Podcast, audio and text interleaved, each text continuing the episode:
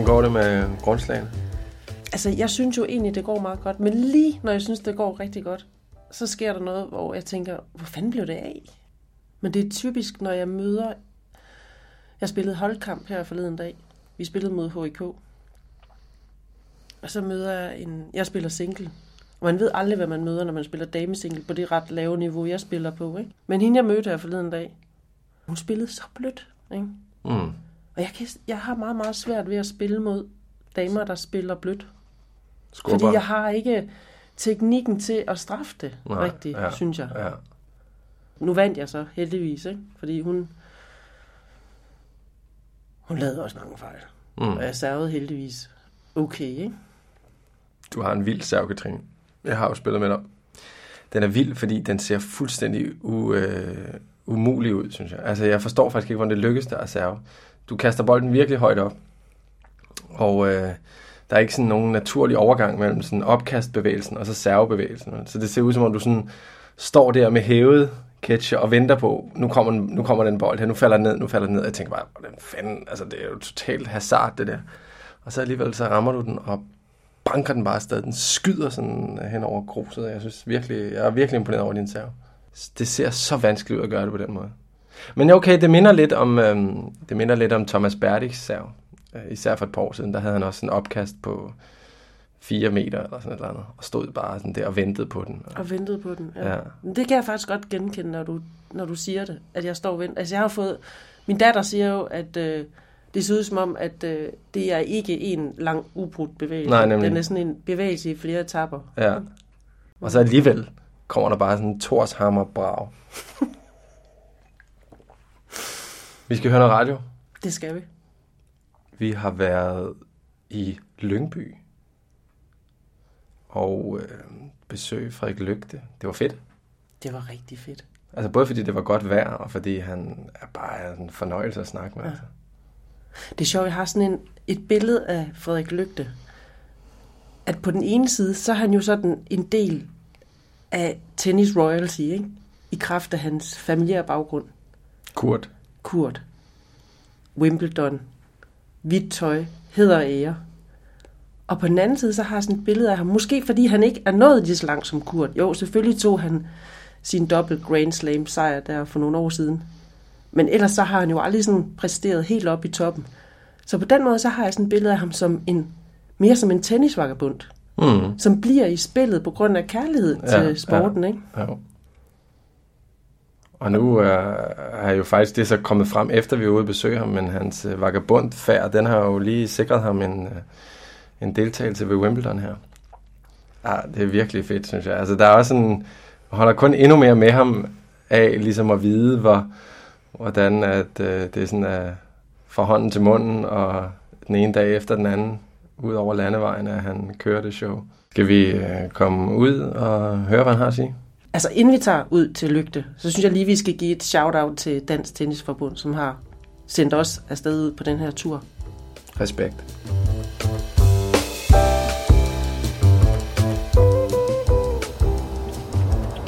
Etablering til højre fortager kørsel 16 Lyngby Syd. Drej til højre, og derefter destinationen til venstre. Så kan du se gruset på asfalten. Ja, ja, ja. Ej, hvor er fint, altså. Så. Jeg har taget din taske. Vi er så klar. Godmorgen, Frederik. Godmorgen. Er du knap så klar? Hvad siger du? Er du knap, knap så klar? Det ved jeg ikke. I hvert fald i forhold til, hvor, hvor klar I ser ud. Goddag. Goddag. Hej så. Hej.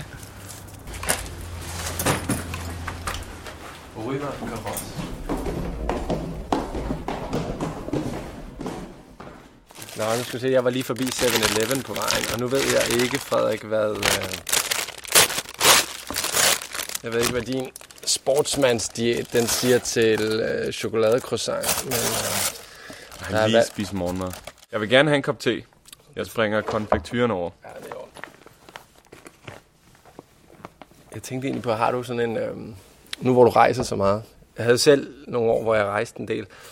Og der, øh, det var som om, jo mere jeg rejste, jo vigtigere for mig blev det at holde fast i sådan en øh, morgenrutine, som bestod af grøn te og mysli. Ikke? Ja.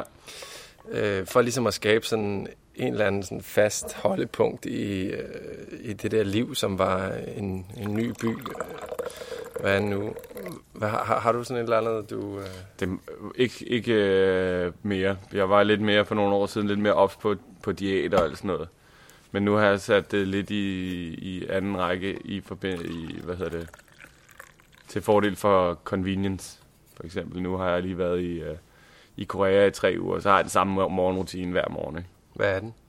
Jamen i Korea, fordi det er lidt udfordrende med morgenmad der, for eksempel. De har måske ikke de samme morgenmadsrutiner, og jeg vil måske gerne Du er søge ikke mig... til nudler om morgenen? Nej, og fiskesuppe og den slags, det er ikke lige mig.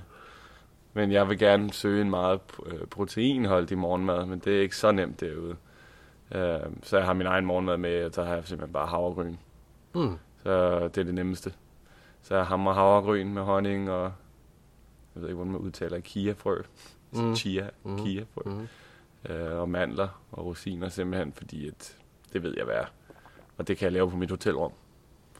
Der er altid sådan en, en varm, en koger, ikke? Og så, så tager jeg også en kop grøn te. Men øh, fordi det er jeg selv i kontrol over. Har du nogensinde været ude for at komme frem, og så var der gået hul på øh, havregrynsposen, og så hele din bagage var fuld af havregryn? Nej, men i olie, olierne. Nå ja. Jeg, har et, jeg tager et shot hver morgen af olie, og øh, citron, og gurkemeje, cayennepeber. Så øh, en gang imellem har jeg rejst med nogle olier, som er eksploderet. Det er vanvittigt. Der er noget, der stadig ikke er blevet rent. Jeg plejede også at have ingefær, men det er simpelthen for, igen, det var for omstændigt at rive hver morgen. ja. Nu er jeg taget hul på en lille chokoladecroissant her. Skal du, også, du skal også have noget, øh, du skal jo pumpe op med energien, inden vi skal ud og hamre i nogle bolde. Vi sidder her i Lyngby Tennisklub. Frederik, det var jo her, det hele begyndte. Måske du lige kunne starte med at fortælle, hvad det var for en tennisklub, du begyndte i. Altså, hvordan, hvordan så der ud? Kan du huske første gang, du ligesom... Nej, men det, vi havde meget, altså, jeg, jeg var meget begejstret for vores udendørsanlæg dengang. Det var et meget hyggeligt anlæg, omgivet af træer. Du kommer ind af en lang indkørsel, hvor på, øh, lige så snart du kommer ind til anlægget, så lå der bane 4 på venstre hånd, som var sådan lidt mere suspekt, fordi den ikke havde de rette mål. Man kunne ikke spille kamp på den, fordi den var for kort.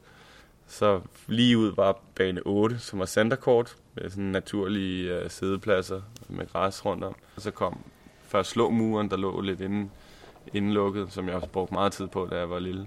Og hvad husker du sådan fra, fra sådan din, din tidlige tennisår? Altså, er det, er det slagmuren, der står frem først? Rigtig tidlig slagmuren, men jeg husker meget liv i klubben. Der var mange mennesker altid.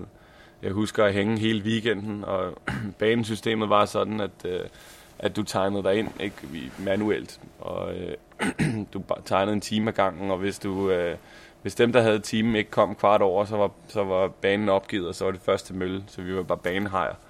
Der stod og, og prøvede at se, om vi kunne få en bane et sted, og hvis vi kunne få 5 minutter et sted, 10 minutter et sted, så var vi inde indtil dem, der havde banen kom. Øh, lørdag var fuldstændig proppet. Folk, voksne mennesker spillede minitennis, skumtennis ind i badmintonhallen, og man spillede hygge ind, og, øh, som var en med op turnering, hvor du, hvor du blev sat sammen til at spille. Og, øh, vi juniorer, vi hang ud i klubben øh, på en anden måde, end øh, jeg genkender det i dag i hvert fald. Men vi, jeg kan huske, at vi, vi var til vores træning, og så når vi var færdige med træning, så blev vi og lavede alle mulige ting og sager. Vi hang simpelthen bare. Jeg husker at hænge der konstant, øh, fra jeg var helt lille af. Men det, er sådan, jeg husker at spille. Jeg spillede op af vores, øh, af vores, øh, vores hus, da jeg var lille, vores rækkehus der, som havde overlap af træplader, ikke? Så hvis den lige ramte skævt, så hoppede den helt vindskæv. Jeg var ved at blive sindssyg, men jeg blev ved og ved. Jeg stod altid og spillede, eller i, i vores næste hus op ad carporten, og altså... Det var altid en makker. Mm. Makkeren lavede aldrig fejl. Så der, jeg kunne altid stå og spille op af. Uh, og jeg, lige siden jeg kan huske, har jeg været besat af at slå til en tennisbold. Så hvis ikke der var nogen, der slå med mig, så var jeg mere end glad for at stå og hamre op af, uh, af muren. Hvornår, øh, hvornår begyndte du at have fornemmelsen af, at, øh, at du var sådan god, god til tennis? Når du siger god, god, hvad tænker du så? Ja, men sådan, Nu for eksempel løb jeg rundt i Frederiksværk og synes at jeg var god til tennis, ikke? fordi jeg nogle gange var tæt på at komme i klubmesterskabsfinalen, og så Mm. spillede vi sådan et eller andet, øh, ja, hvad ved jeg, U14 serie halløj, og måske vandt jeg en kamp ude i Hundested Junior Cup og sådan noget.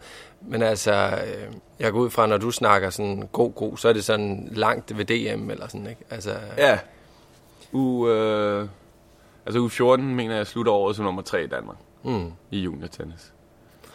Og hvornår i det her, kan du huske sådan første gang at have tænkt, måske kunne jeg blive professionel tennisspiller en dag? Jeg kan huske, at da jeg var sidste års junior eller noget i den stil, der tog jeg med min, øh, med min daværende træner til, en hold, til et hold i Tyskland, som han spillede for, for ligesom at komme i kontakt med dem, og måske etablere en kontakt for at spille med mig, for at jeg kunne spille der næste år. Og da vi tog derfra, så siger min træner så, at næste år, når du har et ATP-point, så har du en bedre forhandlingsposition, hvor jeg bare grinede ja, ATP-point som om, ikke? Hurra for det. Uh, Og du er 17 år på det her tidspunkt. Ja, noget af den stil 18 eller sådan noget. Jeg tror, jeg er 18 år, fordi jeg fik så mit ATP-point.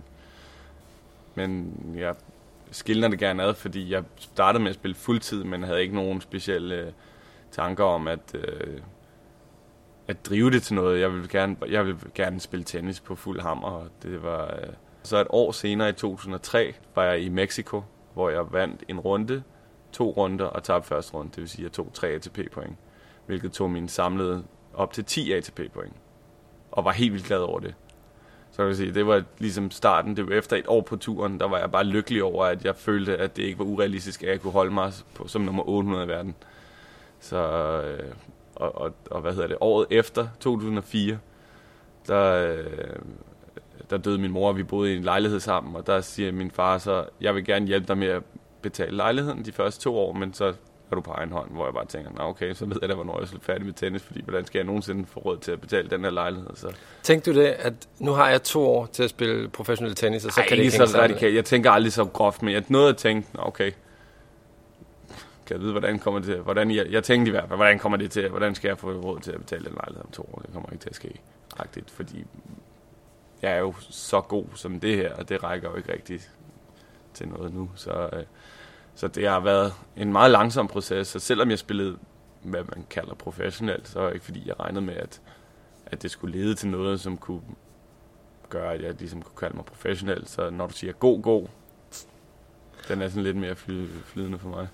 Er der så, hvis vi vender den om, sådan, har der været sådan nogle tidspunkter, hvor du tænkte, hvor man står i Tbilisi og øh, har tabt i første runde, øh, fordi øh, der blev dømt øh, uretfærdigt imod en, og det hele bare virker surt, og måske er man småskadet, og ens øh, venner, de er ved at være færdige med uddannelsen derhjemme, eller hvad ved jeg, altså hvor du sådan, har du nogensinde haft noget, hvor du tænker sådan, det er simpelthen ikke det, jeg skal bruge mit liv på det her? Det har jeg aldrig nogensinde haft. Ikke i nærheden. Jeg har haft perioder, hvor jeg tænkte, hvor jeg har haft nogle, øh, nogle tvivl om mig selv, hvor jeg har stillet spørgsmålstegn ved mig selv og mine egne evner, øh, hvor jeg har tænkt, hvordan kommer jeg videre herfra?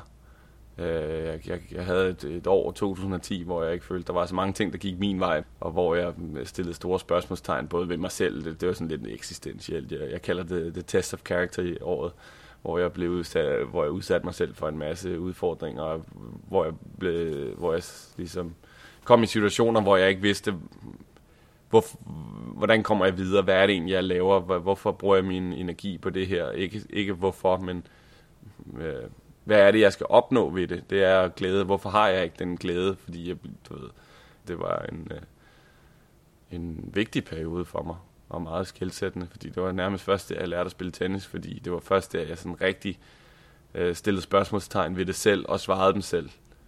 Hvad, hvilke svar fandt du frem til? jeg kan tydeligt huske den dag, det skete. Det var på en, jeg, jeg, jeg var på en længere tur i Italien det forår, hvor jeg spillede holdkamp hver søndag, og så en turnering i løbet af ugen, og kørte rundt i min Fiat, Fiat Panda, eller hvad det var, i, i syv uger i streg, og kørte fra den ene turnering til den anden, og kunne ikke rigtig finde ud af det. Og så var jeg til en af turneringerne, hvor det bare, hvor jeg havde gået med de her tanker, og havde tabt nogle elendige kampe, og kunne slet ikke finde ud af det, og var træt af mig selv, og det var første gang, jeg sådan var reelt på min egen hånd. Men så slog det mig bare, jamen, prøv at høre, det er jo fuldstændig ligegyldigt, om jeg vinder fem turneringer i streg her, fordi det ændrer ikke på mit niveau. Jeg bliver nødt til at prøve at udvikle mit niveau. Jeg kan ikke bare prøve at, at, at blive ved med at spille turneringerne, og så tro, at resultaterne ændrer mit niveau. Det ændrer ikke på niveau, at jeg vinder fem futures hvis ikke jeg kan konkurrere på challenger-niveau eller ATP-niveau. Altså så ligesom kigge ind af, i stedet for at kigge på tal, eller hvad? Jeg bare erkende, at mit niveau ikke er godt nok, i stedet mm. for at tro, at mit niveau er godt nok, og det bare handler om det der resultat, som giver confidence, og som mange kan være fanget af, som jeg også var fanget af, fordi jeg simpelthen ikke har stillet spørgsmålstegn ved det. Jeg gik bare med det flow, som var ganske normalt.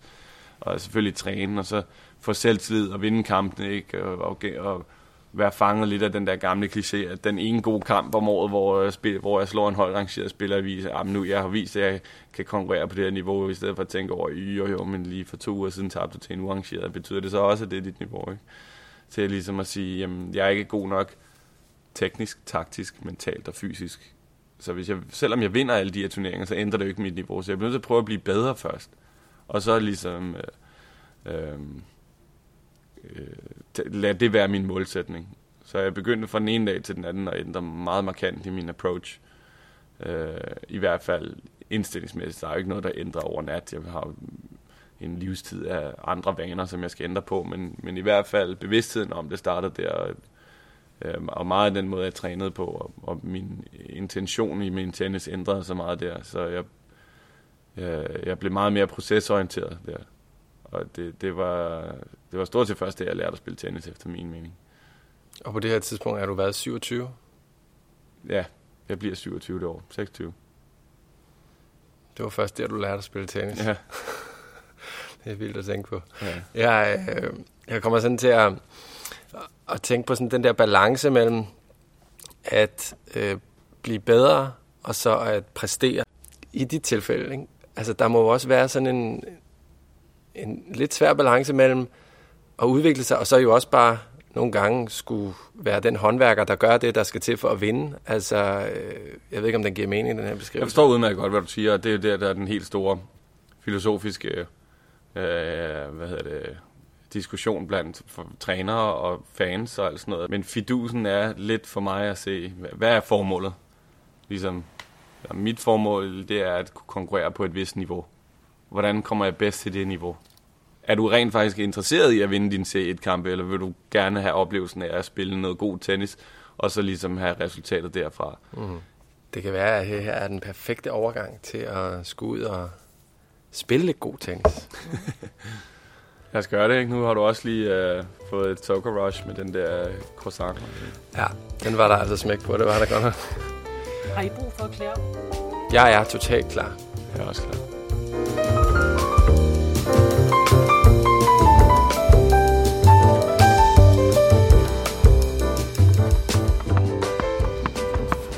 Du kommer lige fra England, Ja. hvor dig og, Joe Salisbury, ja. dig og Joe Salisbury, I lige tog dobbelttitlen. Ja. Hvad, øh, det må da have været en god uge. Det var det også. Jeg begyndte endelig også at finde noget lidt mere guffy, tænkte Det var en god uge. Vi spillede godt. Og vi spillede også godt i dobbelt. Det var vores første turnering sammen.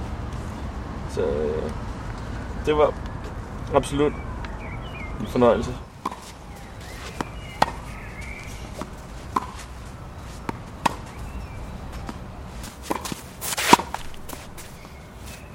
Jeg har engang lavet mig fortælle, at øh, noget af det vigtigste, når man skal flugte, det er at elske at flugte. Altså man skal synes, det er fedt, man skal bare ville det helt vildt meget. Ikke? Men når jeg kom frem til nettet, så er jeg begyndt at lave sådan et mind trick, hvor jeg sådan tænker, du er Roger Federer. Prøv at lade som om du er Roger Federer, og hvor meget du bare elsker at stå heroppe. Ikke? Og det hjælper faktisk lidt, synes jeg. Det er lidt stærkt. Ja. Så ikke lige til at se lige nu, men... Det er ikke det er dig, der skal komme til bolden. Det er ikke bolden, der skal komme til dig. Ja.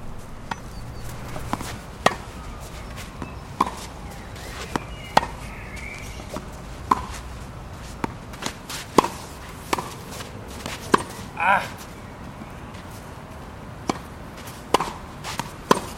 kan godt se, at du er ikke så glad for venstre armen. Nej, det... Du vil gerne lige Er det det, der sker? prøve at tænke på, at det kun er ben og arm. Hvad er det, der sker? Jamen, der sker det, at, at Anders han vil meget gerne prøve at forsere slaget med overkroppen. Ja. Og ligesom læner sig ind og, og forsere svinget med overkroppen. Hvor i virkeligheden så skal overkroppen være passager til armene, og så svinge lige så snart armene svinger. Det er en meget god huskeregel. Hvilket så vil sige, at når du svinger overkroppen først, så får du nemlig ikke den der venstre arm mere. Måske er derfor, at du gerne vil ind hans baghånd en gang. Det var, øh, det var, sådan, det var sådan en kombination af tennisteknik og, og psykologanalyse. Det der, Ja, det kunne ja. jeg godt lide. Du kan tænke på, at øh, hvis, hvis du slår baghånden, så skal den havne op bag skuden. Ja. Kroppen er passager til armene. Yes, den skal bare følge med. Den ser bare showet. Den har intet med showet at gøre. Lad mig lige høre. Hvad, hvilket ene slag har været sådan, har voldet dig mest vanskeligheder? Serven. Savn. Ja. Hvad er der med? Det er det vigtigste slag i tennis. Det er det, der gør...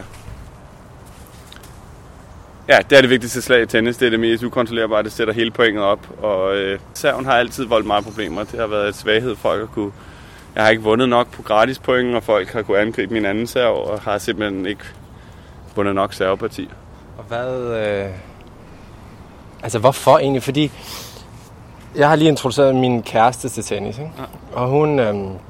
hun er sanger og øh, klassisk sanger, og sådan kan, er vant til sådan meget disciplin og forberedelse og øvelser og træning og sådan noget. Og hun kan godt se, at alle de der fejl, der sker i en duel, det giver mening for hende, fordi man har en modstander, der slår bold. Man aner ikke, hvad der kommer og sådan noget. Men hun kigger på serven, og så siger hun, hun fatter ikke alle de der server, der går i nettet. Det er det samme slag hver gang. Ikke? Altså, øh, du reagerer ikke på noget. Hvorfor kan man ikke sådan... Øh, hun spørger sådan, hvorfor kan man ikke øve den til perfektion, til præcision? Altså, hvad er det ved serven for dig, der gør det så svært? Det kan du også, men der er også en formål med den. Du skal jo ikke bare have den ind. Der skal også være noget, noget punch bag, ikke? Og der er en kæde, der, der, er jo, der er jo mange ting, der skal hænge sammen. Fra du starter din servebevægelse, til dit bagtag med højre arm, dit opkast med venstre arm, din hvad hedder det, load i benene og din timing opkast. Det er jo meget koordination, der skal ske på samme tid. Ikke? Altså det, det er let at sige, at, øh, at, at, vi, at man skal prøve at save hårdere. Folk bliver meget hvad hedder det, fanget af hårdhed af serven. Men jeg har opdaget igennem årene, at min mentalitet fungerer ikke specielt godt, hvis jeg forsøger at vinde pointen direkte på serven. Så jeg forsøger, min, min prioritet er at få nogle procenter og ramme felterne godt nok. Og, og så er der også noget mentalt i det, ikke? At være modig at serve på, og, og hvor, hvordan der ledes, ikke? Og mest af alt er det timing. Altså, timing i at skulle have fart og præcision på samme tid. Og det, det er ikke så nemt, det ser du altså på alle niveauer. Lad os se nogle server.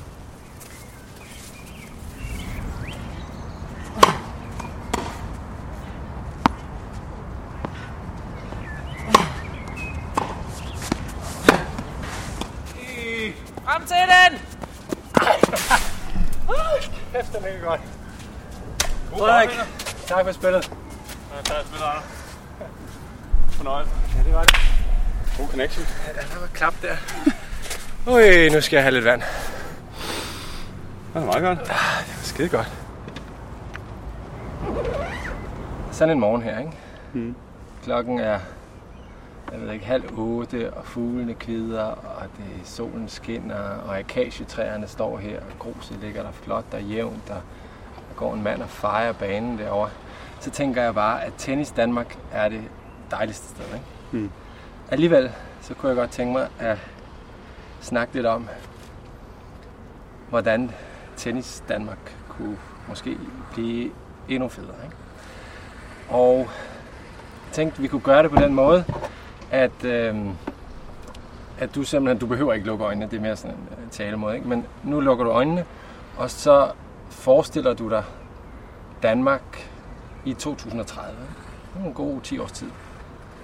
Og så beskriver du for mig sådan dit drømmescenarie af, hvordan dansk tennis fungerer, hvordan der ser ud. Hvem der, altså, beskriv bare fuldstændig, som øh, du kunne tænke. Det behøver ikke være super realistisk faktisk. Bare fyr den af. Klublivet er lidt som, øh, som det var dengang, jeg spillede. Der er masser af mennesker i klubberne, weekenderne, bunerne. Det er svært at få banen, der er godt liv. De unge har et øh, forhold til de ældre, og, og man kommer hinanden ved. Og det er simpelthen et socialt omgangspunkt, at du hænger i tennisklubben. Øh, klubberne står også for, for udviklingen af juniorerne. Der er en, øh, der er stadig en forståelse for, for bredde tennis. Hvad vil det sige, at klubberne står for udvikling af juniorer? Jamen, jeg synes, øh, jeg synes ikke, at der, der er nogen grund til at privatisere og lave akademier på den måde. Så jeg synes stadig, det er godt, at vi har et klubsystem. Og så, så et perfekt scenarie, nu, nu fik jeg jo lov at drømme lidt, ikke? det er, at, øh, at øh, vi får flere veluddannede trænere, som kan hjælpe vores spillere på alle niveauer. Øh, så, så savner jeg selvfølgelig, nu er jeg selv øh, meget, jeg brænder for eliten, så jeg, jeg, jeg kunne godt tænke mig, at der var en regionale elitecenter, som kan tilbyde juniorerne, de bedre juniorer, lidt øh, mere øh, træning i, Altså i Aalborg, ungdomsårene. Aarhus, Kolding, Odense. Yes, Nordsjælland, Sydsjælland, Fyn. Altså flere regionale centre. Og så et nationalt center, hvor alle de bedste samles. Og så savner jeg, at der er noget konkurrence, sådan så det ikke bare er givet, at du kommer på, at du skal gøre dig fortjent, at du skal presses af dine andre, og det skal ikke bare være sådan, at fordi du er god, så, så bliver du øh, ført frem, men at du, at du skal være der, fordi du er bedre end de andre, og at hvis de andre bliver bedre, så ryger du ud. Derudover så, så, så har vi også, fordi det er jo et perfekt scenarie 2030, ikke? det hele er spillet, øh, så har vi et elitecenter i Spanien. Okay. Et dansk elitecenter? Ja, vi øh, simpelthen hænger sammen i Spanien, fordi øh, vejret er, bare, er en kæmpe ulempe i Danmark. Vi har et uafhængigt dansk nationalcenter i, øh, i København, øh, hvor du kan bo, til øh, spillerne kan bo kollegieagtigt. Øh, der er også skoletilbud hvis for dem, der vil, og der er også mulighed for dem, der vil være fuldtidsproffer. Der er masser af trænere, sådan så at, øh, at, øh, at der ikke er specielt mange spillere per træner, og du kan have et kontinuerligt arbejde. Der er finansielle støtter, sådan så vi kan hjælpe spillerne. Og så har vi, jeg ved ikke hvor meget, jeg vil ikke sætte en nummer på, men en masse ETA-turneringer, ITF-turneringer, Futures, et par Challengers, øh, og en ATP og en VTA-turnering. Hvorfor? Det er vigtigt at have turneringer på hjemmebane. Det er finansielt hjælper, det, det skaber interesse. Det er godt for Tennis Danmark at have nogle, øh, at have nogle turneringer at komme ud og se til, men det hjælper spillerne, at de ikke behøver at rejse. Det gør livet lettere. Du kan se på de lande, som, øh, som har mange turneringer. De, øh, de har også mange spillere på verdensranglisten, og de presser hinanden, og de, Altså, det er unægteligt lettere at skulle spille en future i, i Hellerup, hvis du bor i København, end det er, hvis du skal til Antalya. Så turneringer på hjemmebane, det er vigtigt. Jeg så lige, øh, jeg kommenterede Dimitrov mod Mohamed Safwat Hmm. fra Ægypten her, og så sad jeg lige og kiggede på hans bedrifter. Jeg tror, han havde vundet 23 Futures turneringer. 18 af dem var i Sharm el Sheikh. Præcis. Turneringer er, er vigtige for vores spillere. Og så, så i drømmescenarie er, at der er mange flere, der spiller tennis. På alle niveauer. Nu sniger jeg lidt realisme ind, men hvad tror du, der skulle til for at få klubberne til at boome, for at få flere folk til at spille tennis? Jeg tror, at øh, hvis du kan... Altså det, jeg tror, det er vigtigt, at klubberne er rare at være i. Mm. Vi er et socialt land. Så hvis du, øh, hvis du er et sted, hvor du kan lide at gå hen, og du har, kan få noget ordentligt mad bagefter, du kan lide at sidde, som for eksempel du kan i golfklubberne. En ting, jeg der slår mig ved mange danske tennisklubber, det er, at de godt kan virke lidt utilnærmelige, hvis man kommer udefra. Altså tit er det noget, der ligger bag nogle hegn og bag nogle hække, og altså det er ikke decideret country clubs, men man har måske fornemmelsen af, at her kommer man, hvis man er medlem. Eller sådan. Altså at det kan virke som sådan lidt en fremmed verden, hvis ikke man allerede er inde i den, øh, i forhold til sådan at, at åbne det mere mod... Der er ikke så meget på anlægget. Der er ikke ligesom en reception. Der er ikke nogen receptioner i nogen danske tennisklubber.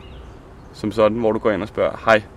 Der er ikke kontor måske, men der er ikke nogen reception, hvor du bare siger, hej, hvad skal jeg der til? Hvad gør jeg? Hvordan hænger det sammen? Så, øh, så det, jeg kan godt se, hvad du mener med den manglende imødekommenhed. Det er ligesom bare, enten er du i tennis, eller der ved, hvordan det er, eller så er du ikke. Hvordan ser du sådan din egen fremtid efter den pro-karriere? Er du i Danmark? Hænger du ud i klubberne?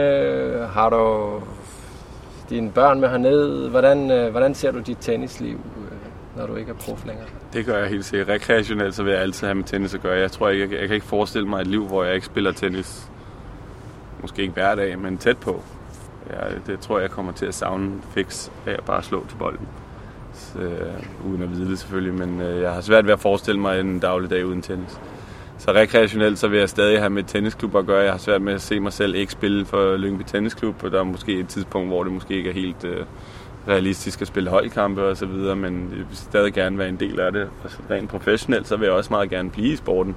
Jeg kunne godt tænke mig at udfordre tennis fra coach-siden, og jeg kunne godt tænke mig at være involveret med noget, øh, med noget øh, tennis, som er på et højere niveau, end jeg selv nåede på. Øh, det kunne være vildt spændende at prøve at arbejde på det højeste niveau i tennis, hvor du går ind og til Grand Slamsene for at vinde, i stedet for at være med, som jeg selv har spillet mere som, øh, fordi jeg, det ikke har været realistisk at, at kunne vinde en Grand Slam for mig. Og øh, hvis det er i Danmark... I single. I single, ja, i single, selvfølgelig. Du tog lige en i dobbelt. Ja, jo, jo, bevares. Nu bliver jeg nysgerrig. og det er sådan lidt til det professionelle, men jeg ved ikke, om du planlægger at få børn eller ej. Men lad os sige, at du har et barn nu, ikke? Mm. Hvis, øh, hvis, hvis du så havde en, en snak med din datter eller søn i forhold til det her med at bruge et liv i tennis, måske en drøm om at blive professionel. Jeg har hørt flere tennisspillere sige, store navne, ikke? Sige, jeg vil virkelig ikke ønske, at mine børn går den her vej, for den er hård. Eller sådan. Vil du ønske for dit barn? Jeg har slet ikke noget tid til over for dem, der siger det der. Det er jo bare løgn. De kan jo bare lade være. Altså, jeg synes, det er så latterligt at sige. Det mener jeg helt seriøst. Fordi specielt de her mennesker, som har gjort en, øh, en karriere ud af det. De er, har gjort en yderst god karriere, lukrativ karriere. De har skabt et liv, der kan give dig de friheder, de vil. Og der er ikke på noget tidspunkt nogen, der har en pistol for panden. De kan bare stoppe. Så jeg har ingen sympati for dem overhovedet. Hvad vil Og det du? kan da godt være, at de synes, det har været forfærdeligt, men så fred med det. Det stopper jo ikke noget for mig. Altså, hvis mine børn vil det, så gør det det. Jeg, jeg, jeg har gjort det her, fordi jeg synes, det er det fedeste i verden. Så hvis de vil det, så er det det samme, ligesom hvis de vil spille blokfløjte, eller hvad det nu er. Det, det er fuldstændig ligegyldigt, hvad det er, bare de selv vil det, ikke? Og det sælger også lidt at sige, at de ikke... øh, Altså, det giver lidt attention, ikke? Mm. Og det giver sådan lidt uh, sympati over, at der er hårdt. Tennis er jo ikke hårdt, altså det får... Ten, altså, specielt for dem, tennis hårdt, de, kan, altså, de rejser med hele deres familie, og de rejser med på første klasse. Altså, der, liv, det liv er jo ikke hårdt. Og de spiller i Paris, London, Melbourne, New York, øh, hvad hedder det, Sydamerika, Tokyo, Asien, whatever. De rejser hele verden, de har set hele verden. De bliver pumpet og plejet, og de laver ikke en appearance, uden de får en million for det. Hvad er det, der er så hårdt ved det? Ikke? Det er ligesom, jeg synes, det er fornærmende mod folk, som ikke rigtig har noget valg i deres dagligdag, men slider for at få deres børn igennem skole, og så komme ud og sige, at det vil de ikke have tennis. Det stejler jeg lidt over. Det synes jeg, det er mangel på øh, refleksion og forståelse for livet, synes jeg. Jeg har ingen sympati for det i hvert fald. Du kan bare stoppe. Hvad vil du sige til... Hvad vil du sige til din datter, som i forhold til sådan, hvad der er i vægtskålen? Hvad, hvad er der... Hvad taler ligesom for et, en tenniskarriere, og hvad skal man måske være opmærksom på af omkostninger? Det, jeg sætter mest pris på, det er, at jeg har stiftet bekendtskab med alle slags mennesker. Øh, aldre, religioner, øh, filosofier, øh, geografier, you name it. Jeg har mødt alle, og jeg er venner og bekendtskaber med alle i, øh, i, øh, fra hele verden. Øh, jeg har set det meste af verden. Jeg har rejst rundt i hele verden og har oplevet verden. Altså ofte, hvis der sidder og ser en film, og der er et klip fra et eller andet, der har jeg været ofte. Det kan jeg sige ofte. Det sætter jeg pris på. Jeg synes, jeg, jeg er virkelig glad for, at jeg har set så meget af verden. Derudover så konkurrerer du i den fedeste sport i verden. Det er den sværeste sport i verden, og det er den fedeste sport i verden, som du får lov at rejse rundt i verden for at konkurrere i mod, uh, mod andre internationale spillere. Og du får lov, og du har muligheden for at komme til at spille nogle af de mest eftertragtede sportsevents i hele verden. Uh, og du har, selvom det er en, en enersport, så, øh, så har jeg skabt mange sociale forhold, både i dansk tennis, altså de fleste af mine venner har jeg skabt gennem tennis, og der er meget socialt i det. Øhm, du, kan, du kan jage sol, Hmm. du spiller udendørs hele tiden, det er en sund livsstil. Det er, hvad hedder det, øh, hvad, hvor meget tid har vi? Måske ikke øh, mere tid, end at vi lige skal nå at vende, hvad der er i den anden vægtskål. Jamen, det er udfordrende, ligesom alt er med sport. Øh, hvis du, hvis du søger, hvad hedder det, veje, hvor der er den ultimative belønning, så bliver du nødt til at acceptere, at der er den øh, risiko for den ultimative skuffelse, så det er bare en definitionssag. Hvis du søger et medium liv, så får du medium optur og medium nedtur. nedtur. Sådan er det bare. Der er jo ikke noget i vejen med. Men hvis du skal, hvis du skal have muligheden for at få de optimale liv, vi har lige set det, der var lige Champions League finale forleden dag, øh, hvor mit hold Liverpool spillede. Ikke? Altså, der kan man sige, at deres målmand, vores- vores målmand Liverpool, han har det optimale. Han står på mål for en af verdens fedeste fodboldklubber og spiller foran fedeste fans og har et fantastisk liv. Men med det liv, der følger også risikoen, at han smider to bolde ind i eget net. Og så er det et kæmpe fiasko. Det, det kan være ekstremt hårdt, og der er ekstremt mange nederlag undervejs. Og sådan er sport. Det, det handler jo kun om, hvilke briller du har på. Du kan vælge at se ting godt og dårligt. Der er ikke noget, der er godt eller dårligt fundamentalt i verden. Det eksisterer ikke. Det er bare noget, vi leger. Det er bare subjektive holdninger, som gør, at vi kan kommunikere det videre. Ikke? Og, og der er ikke noget, der bliver godt, før du selv gør det godt, og der er ikke noget, der bliver dårligt, før du selv gør det dårligt. Så det er, så du, det er oppe i dine egne hænder. Ikke? Det er en sportsmand, der taler der. tak for snakken, Frederik. Velkommen, Anders. Hvor går turen hen herfra? Øh, jeg er hjemme et par uger i en, en uges tid nu, og så skal jeg tilbage til England og spille på græs. Mm.